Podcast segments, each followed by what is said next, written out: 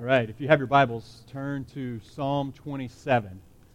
Psalm 27. If you don't have your Bibles, the words to Psalm 27 are, in its entirety are provided for you in your bulletin.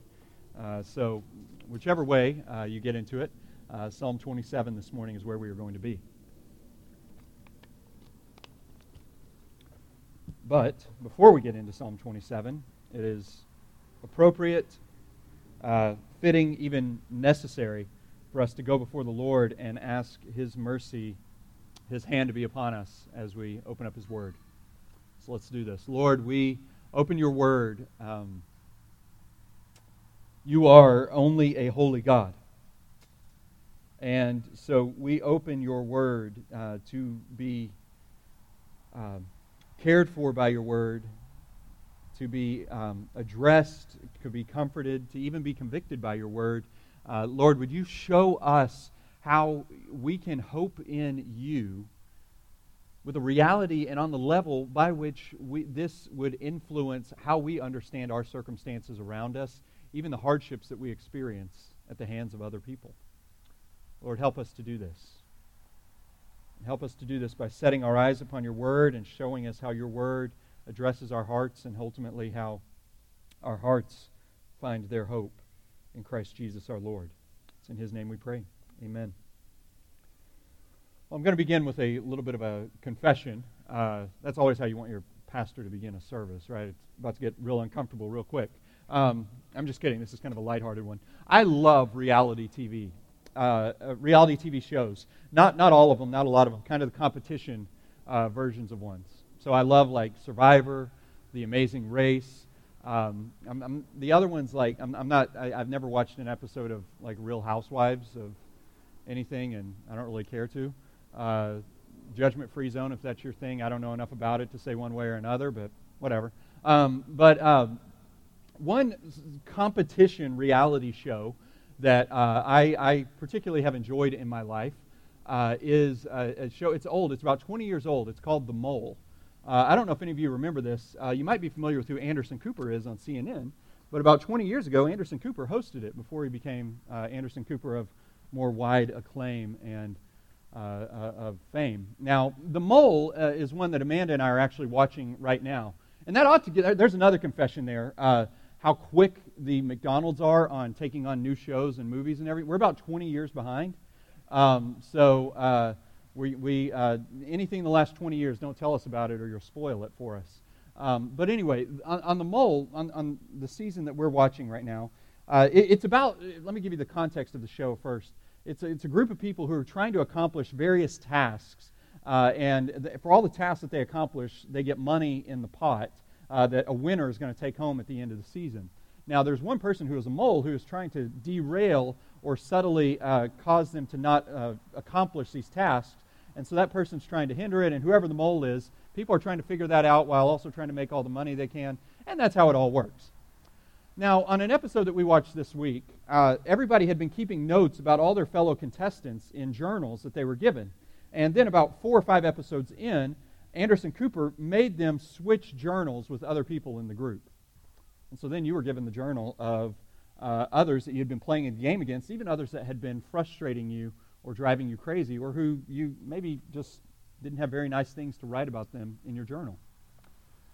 So let me ask you this question, all that said, whether you're a fan of reality TV or The Mole or anything like that at all, what would those around you, maybe those in your home, maybe those at work, maybe those in your dorm, maybe those in your neighborhood, whoever it is, if they were given access to a journal that revealed your deepest thoughts about how things were going with them, what might they find? Probably be some awkward conversations. Or maybe there wouldn't be awkward conversations. Maybe a lot of awkward silence around the house for the next few days. The truth of the matter is relationships are difficult. Life is difficult. At times we can feel like everything that the world is out against us. And when I say the world, I mean particularly people. I read today that the counseling and therapy enterprise in America is over $20 billion enterprise. And I don't say that to knock counseling or therapy. It is good and it helps people. But a lot of counseling and therapy is needed because of ways in which people have hurt other people, even those who are very near and dear to us.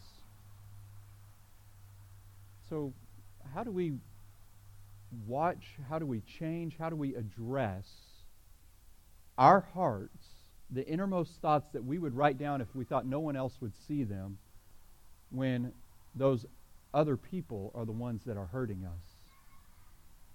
Well, Psalm 27 helps us to figure this out. I'm going to read it. Follow along as I read. David wrote this.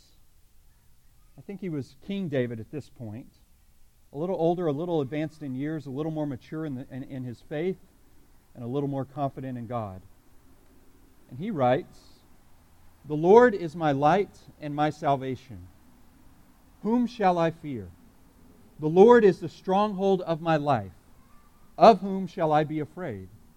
When evildoers assail me to eat up my flesh, my adversaries and foes, it is they who stumble and fall. Though an army encamp against me, my heart shall not fear. Though war rise against me, yet I will be confident. One thing have I asked of the Lord that I will seek after, that I may dwell in the house of the Lord all the days of my life, to gaze upon the beauty of the Lord and to inquire in His temple. For He will hide me in His shelter in the day of trouble. He will conceal me under the cover of His tent. He will lift me high upon a rock. And now my head shall be lifted up above my enemies all around me. And I will offer in His tent sacrifices with shouts of joy. I will sing and make melody to the Lord. Hear, O Lord, when I cry aloud. Be gracious to me and answer me. You have said, seek my face. My heart says to you, your face, Lord, do I seek. Hide not your face from me. Turn not your servant away in anger. O you who have been my help, cast me not off. Forsake me not, O God of my salvation. For my father and my mother have forsaken me, but the Lord will take me in. Teach me your way, O Lord, and lead me on a level path because of my enemies. Give me not up to the will of my adversaries, for false witnesses have risen against me, and they breathe out violence. I believe that I shall look upon the goodness of the Lord in the land of the living. Wait for the Lord. Be strong and let your heart take courage. Wait for the Lord." May God write the truths of His Word upon our hearts this morning. My aim for us this morning is to present to us a picture of hope in our God who reigns over us and who cares deeply for us on a level in which it is not just out there, but it is in here, that we may hope in Him even when we are hurting because of circumstances and people around us. May we hope in Him even when we are hurting because of people around us. So first, let's get into David's shoes here. Now, David's circumstances, his position, is a little different than ours today. It is likely that at this time, David was the king of Israel.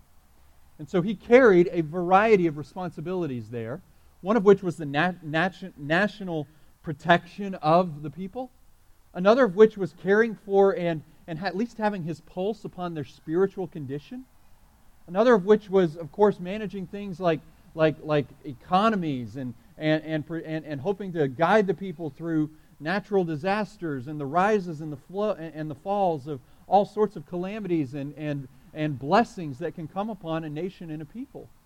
And so I don't think any of us have ever been in a position where we have been a king over a group of people.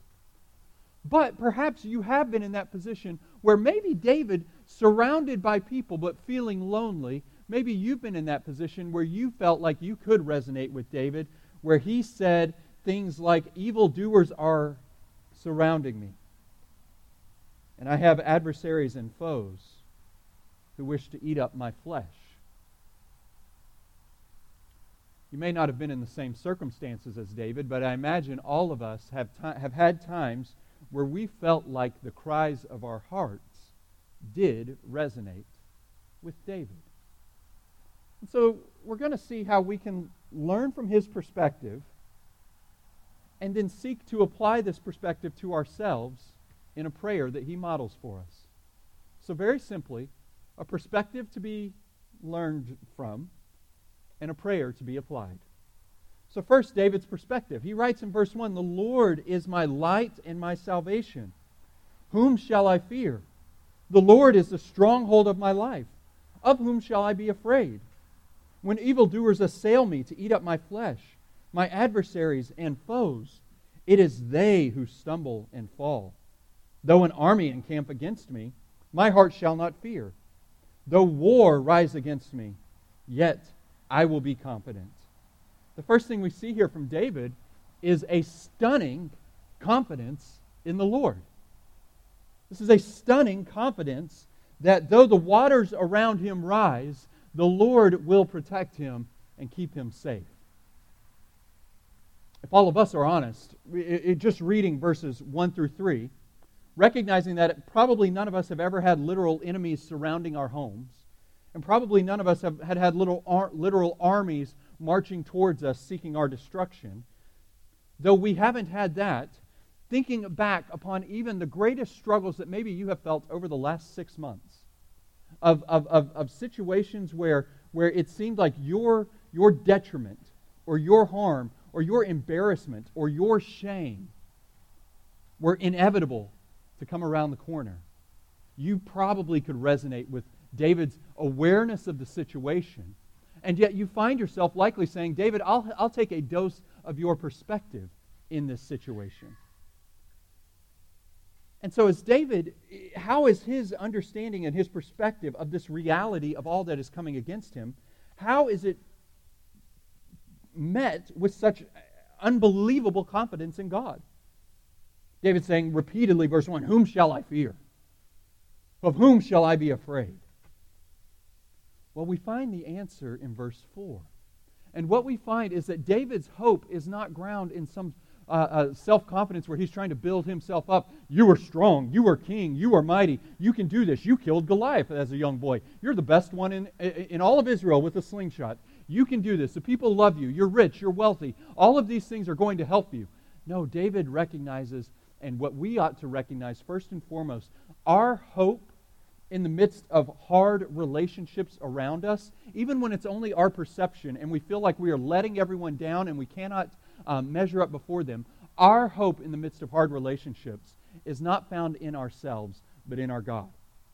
Look at David, verse 4. "One thing have I asked of the Lord." Pause right here.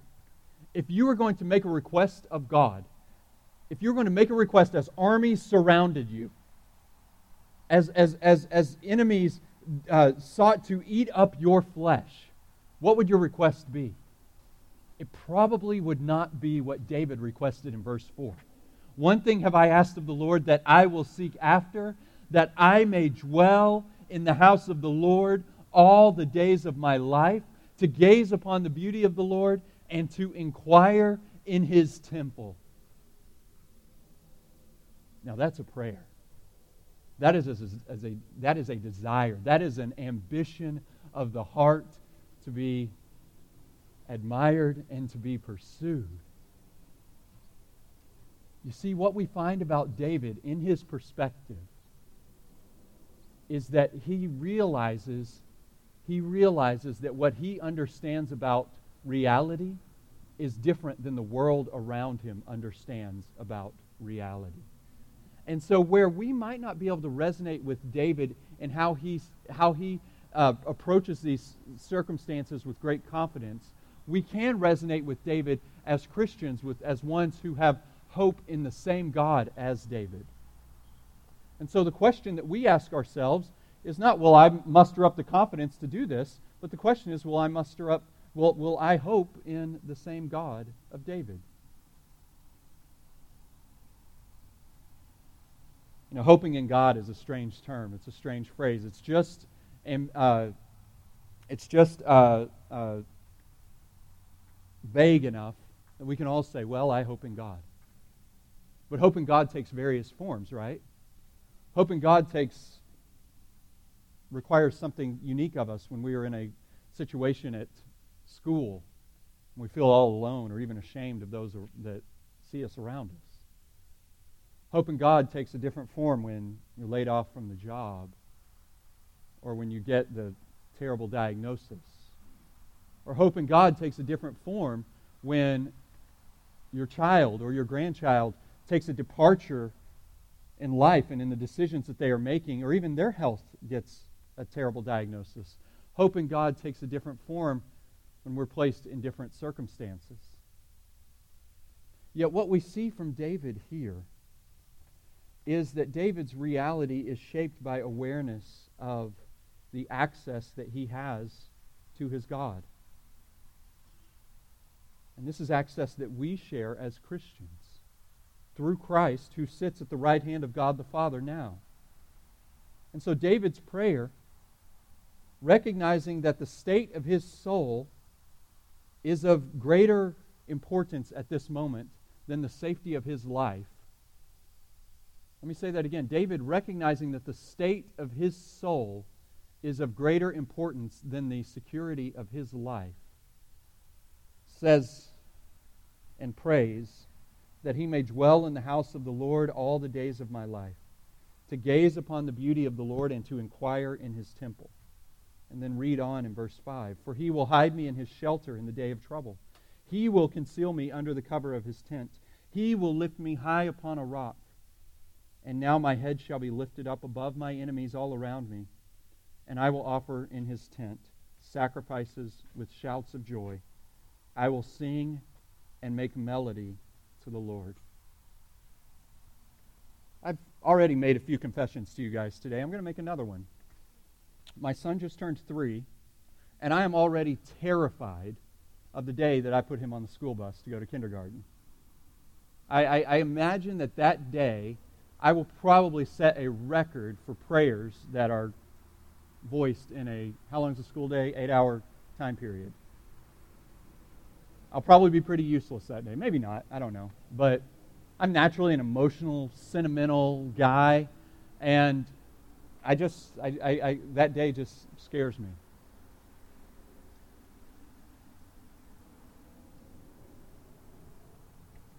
But one thing that scares me about it that I have to remind myself of is that I get scared about it, or I fear it, knowing I'm going to put him on a bus and I am not going to be able to go with him. He's going to be on his own in one sense. But what David teaches us here in Psalm 27 is that is not how it functions for us as worshipers of God. See, we think that is. Our minds, our minds can believe the lies that God, yes, he has saved us, and yet somehow he still is not with us. And yet what David presents for us is the one who worships and fears God. Look at verses 5 and 6. What does David say? David doesn't say, I will find the shelter. I will hide under a rock. No, David says, in recounting of his praise to God and of his awareness of God's greatness and his might over him, he says, for he will hide me in his shelter in the day of trouble. He will conceal me under the cover of his tent. He will lift me high upon a rock. And now my head shall be lifted up above my enemies all around me, and I will offer in his tent sacrifices with shouts of joy. I will sing and make melody to the Lord. If your understanding of Christianity, dear brother or sister, dear Christian, if your understanding of what it means to follow Christ is to have some sort of intellectual acknowledgement of a catalog of facts. I believe God created the world. I believe God is as he is revealed in Scripture. I believe that Jesus died on the cross for my sins. I believe that I will be with him one day in heaven. If your understanding of what it means to know God is to know these truths, then in one sense, you're right on the money. But in another sense, you are woefully missing the boat.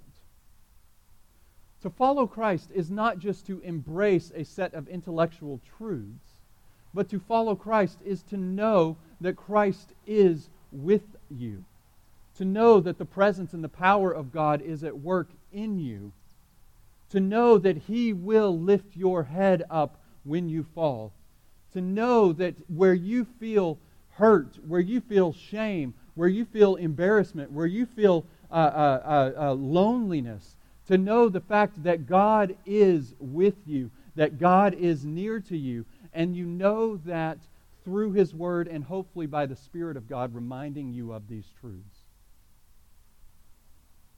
And so for us as Christians, we can take confidence that in Christ, God will hide us in the shelter in the day of trouble. He will conceal me under the cover of His tent. He will lift me high upon a rock. And then look down at the middle of verse 6. And I will offer in His tent sacrifices with shouts of joy. I will sing and make melody to the Lord. Do you see in verses 4 through 6 all these different descriptions of where God is? You see verse 4, His house, His temple, shelter, a tent, a rock, a tent. I think that these various descriptions all serve to ultimately give us the picture that we cannot escape out of the presence of God.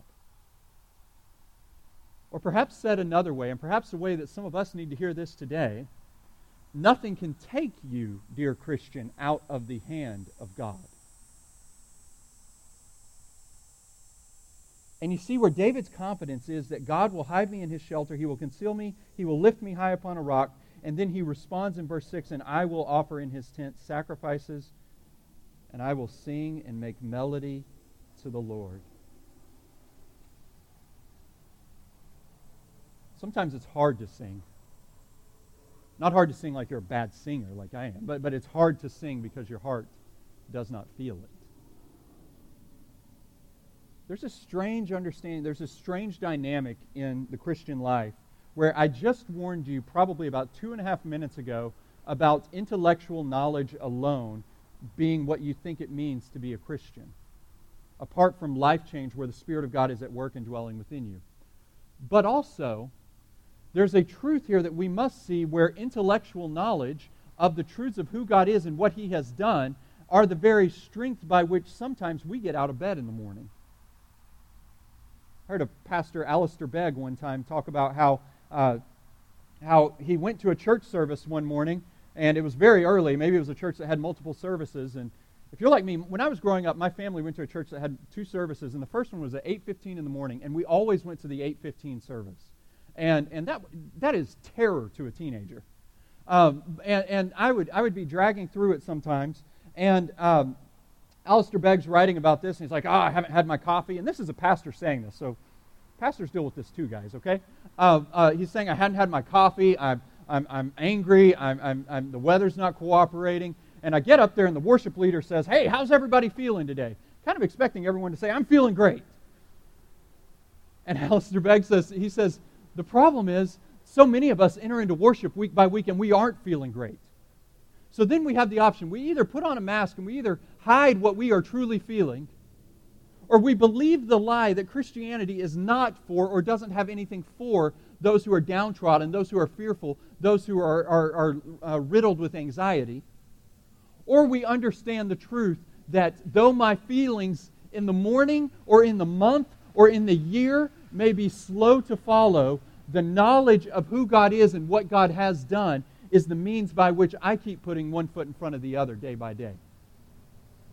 And so you may feel as if you cannot sing to God. Your heart doesn't have it in you. Your heart doesn't have it in you to pray. Well, maybe your hope would be to read verses 1 through 6 and be reminded of the hope that you have in God by virtue not of what you have done or not of your circumstances, but of who He is and what He has done for us. And He has done this chiefly and triumphantly in Jesus Christ, who is our Lord, our Rock, and our Redeemer. And so there's a perspective whereby we hope in the Lord, no matter what harms be coming about, even at the hands of those who would seek our destruction. But perspective isn't all there is. You say, okay, Stephen, how do I get to that perspective? Well, David gives us a prayer in verses 7 through 14. David says something outright audacious in verse 7. You might not see it, or maybe you do. Verse 7, hear, O Lord, when I cry aloud. Be gracious to me and answer me. There's an exclamation point there. That's not the audacious part. Maybe it's a little audacious. But for those of you that are familiar with your Old Testaments, do you remember in Deuteronomy, in the Shema, part of the covenant that God made with his people, it's announced, hear, O Israel, the Lord your God. And then the terms and the conditions of the covenant between God and his people are established. David here, in saying, hear, O Lord, he is appealing to the promises of God. He is saying, enemies surround me on every side. But if God is who he says he is, and if his promises are as sure as his word says they are, then I will appeal to the promises of God. When last did you do that? When last did you have the boldness to appeal to the promises of God in your prayers? So oftentimes the tone and the condition of our prayers is one of which we are either A, making requests to a butler to bring us things, or B, we are talking to a dear friend and we're just unloading all of our problems upon them. But actually one thing that David shows us, not that there aren't elements of those where we pray and we petition God for needs that we experience in life, or where we can unload our feelings and our hurts and our griefs and our sorrows before God. We can do all of those things. But one aspect of prayer that is often neglected, yet is, I think, one of the most beneficial, one of the most needy aspects of prayer in all of our souls, is the means by which we cry out to God to keep his promises. And not the means by which we cry out to him to keep his promises for the sake of the safety and the security of our lives, but for the means by which we cry out to him to ensure and to guard and to keep our souls from departing, from trusting in him. You see, David says in verse 7, hear, O Lord, when I cry aloud. Be gracious to me and answer me. You have said, seek my face. My heart says to you, your face, Lord, do I seek. Hide not your face from me. Turn not your servant away in anger. O you who have been my help. Cast me not off, forsake me not, O God of my salvation. For my father and my mother have forsaken me, but the Lord will take me in.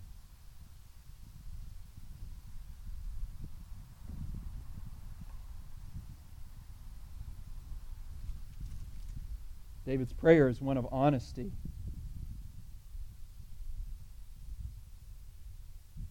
Another insight that I realized, another way in which I'm convicted as I walked through this passage. How often do I pray for the Lord to make his presence known to me? How often do I cry out for the Lord, Lord, reveal your face to me. Let me see you again in your word, in power and in beauty. Or how often am I casual towards it? How often do I believe even the lie that the promises of God maybe apply for people outside of myself and not for me as much? But how often do I seek the blessings of God, but not the God who gives us the blessings? This is not a prayer that we pray when the bills are running low and we need an infusion of money and we're not going to know where it's coming from. This is not a prayer that we pray when our health is declining and we're not ready to go yet, or we're not ready to say goodbye to a loved one, and so we pray that God would turn around whatever is ailing us. Not that we can't pray for those things. We should pray for those things. You see, David's ambition here, he doesn't mention his own safety. He mentions his own desire to see his God.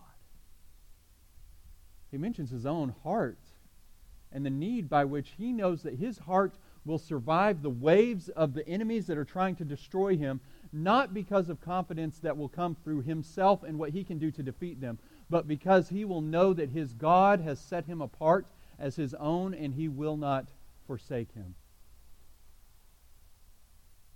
And the greatest thing that any of us need when we are taking our petitions and our requests before God, though they may be urgent and though they may be pressing, the greatest thing that any of us need is to know that our God is with us. Perhaps you look back upon unanswered prayers and you say, I don't know that he was with me then. And yet what David would say to us would be,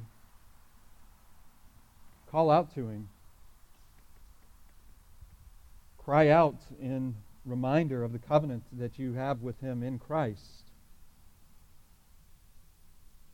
But call out to him, seeking him and finding rest in who he is and in his goodness, and not in what he can just do for you. God is not our butler. He is our Lord. But what we find when he is our Lord is that he is good and he can be trusted. So David's prayer could be broken into three aspects here. The first one we just saw is, God, I need to see, I want to dwell in your presence. Next, he prays for God to guide him down a path. Verse 11, teach me your way, O Lord, and lead me on a level path because of my enemies. Give me not up to the will of my adversaries, for false witnesses have risen against me, and they breathe out violence. David's prayer is not, Lord, help me one-up my enemies. David's prayer is not, Lord, help me to own my enemies. Lord, teach me your way. There are times I get the really, I don't want to say harsh, but the email that's just awaiting a response, or the phone message that's just awaiting a response, or the thing, whatever it might be for you, that just causes your blood to boil, and you think, all right, how am I gonna put this one in their place? How am I gonna rise up to the moment? It's time for Stephen to own them again, to show them that they are in the wrong, and to point out the error of their ways, and to put them in their place. Maybe you do that with your spouse, and it leads to discord in the home. Maybe you're the kind of person you just have to always be right. Well, what David says, what he models for us in his prayer, is a prayer of humility. Lord, these people are seeking my destruction. Teach me how to walk in your path. Huh? Lord, they're seeking my destruction. Teach me how to walk in your path. I read a quote this week. I can't remember who said it. But the quote was, so many of us have accepted that we want to go to heaven when we die. But the problem is, we have a hard time wanting to experience heaven here and give up on earth here. And what the guy was getting at is, we trust God for our eternity, but we don't trust God so much for our obedience to him and our trust in him today. Where it's the inclination of the human heart to strike back at those who strike us, David says, God, I want to know another way. I want to know the way of entrusting myself to you. This is the way of heaven. This is the way of God, whereby we are preparing ourselves for heaven in worshiping and entrusting our lives to him, knowing that he has our very needs at heart. And this is modeled most clearly and most faithfully in our Lord Jesus Christ, where he prayed in that garden, Lord, if there be another way, let it be, but not my will but yours. He surrendered his soul to go to that cross. He surrendered his life to go to that cross.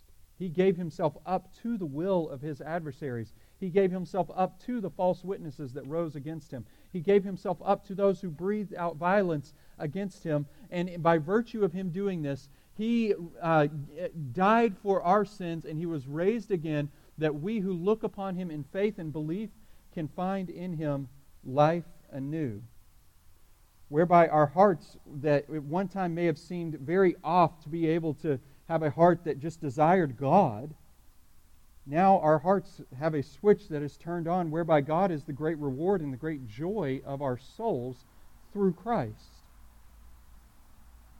And so this is a prayer, Lord, teach me the way of Christ, but teach me to know, by virtue of what Christ has done, that the way of obedience to you, the way of humbly entrusting myself to you, of not writing back the snarky response, of not yelling back at the one yelling at me, of seeking restoration of the relationship and not revenge in the relationship, the way of entrusting hard situations and hard people and even areas in which where I carry my own embarrassment and my own shame, entrusting those to God, the way of that is the way that ends at the destination of Christ.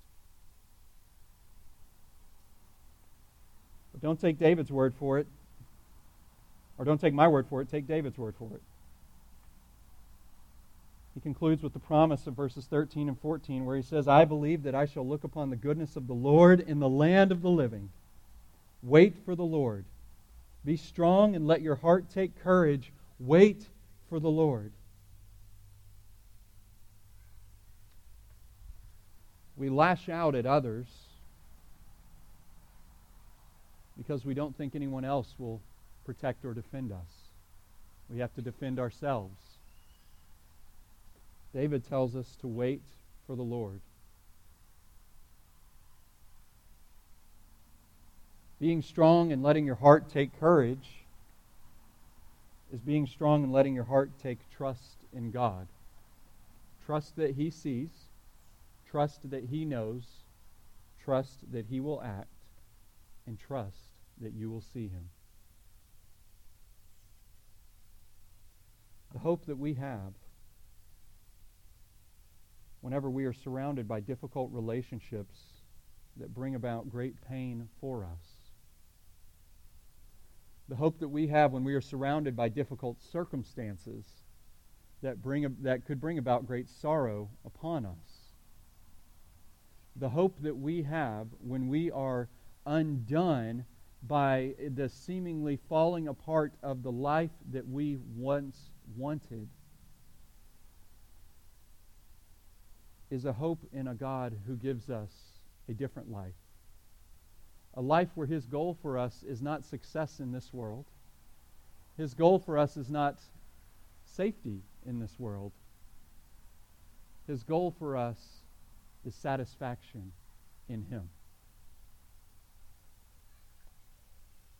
For when our hearts find their rest in him, then our hearts understand how to navigate this life,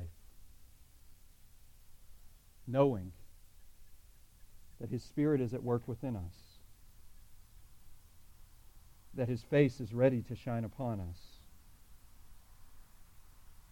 and that this is so because he has sent his Son to both reign over us and to redeem us. And so may we be a people in a world that does not struggle with anger, and in a world where everyone is out to get one another, may we be in people who embrace a different reality and recognize that the greatest one that could get us, the devil and sin and death, has already been defeated. Therefore, we can hope in God. Would you pray with me?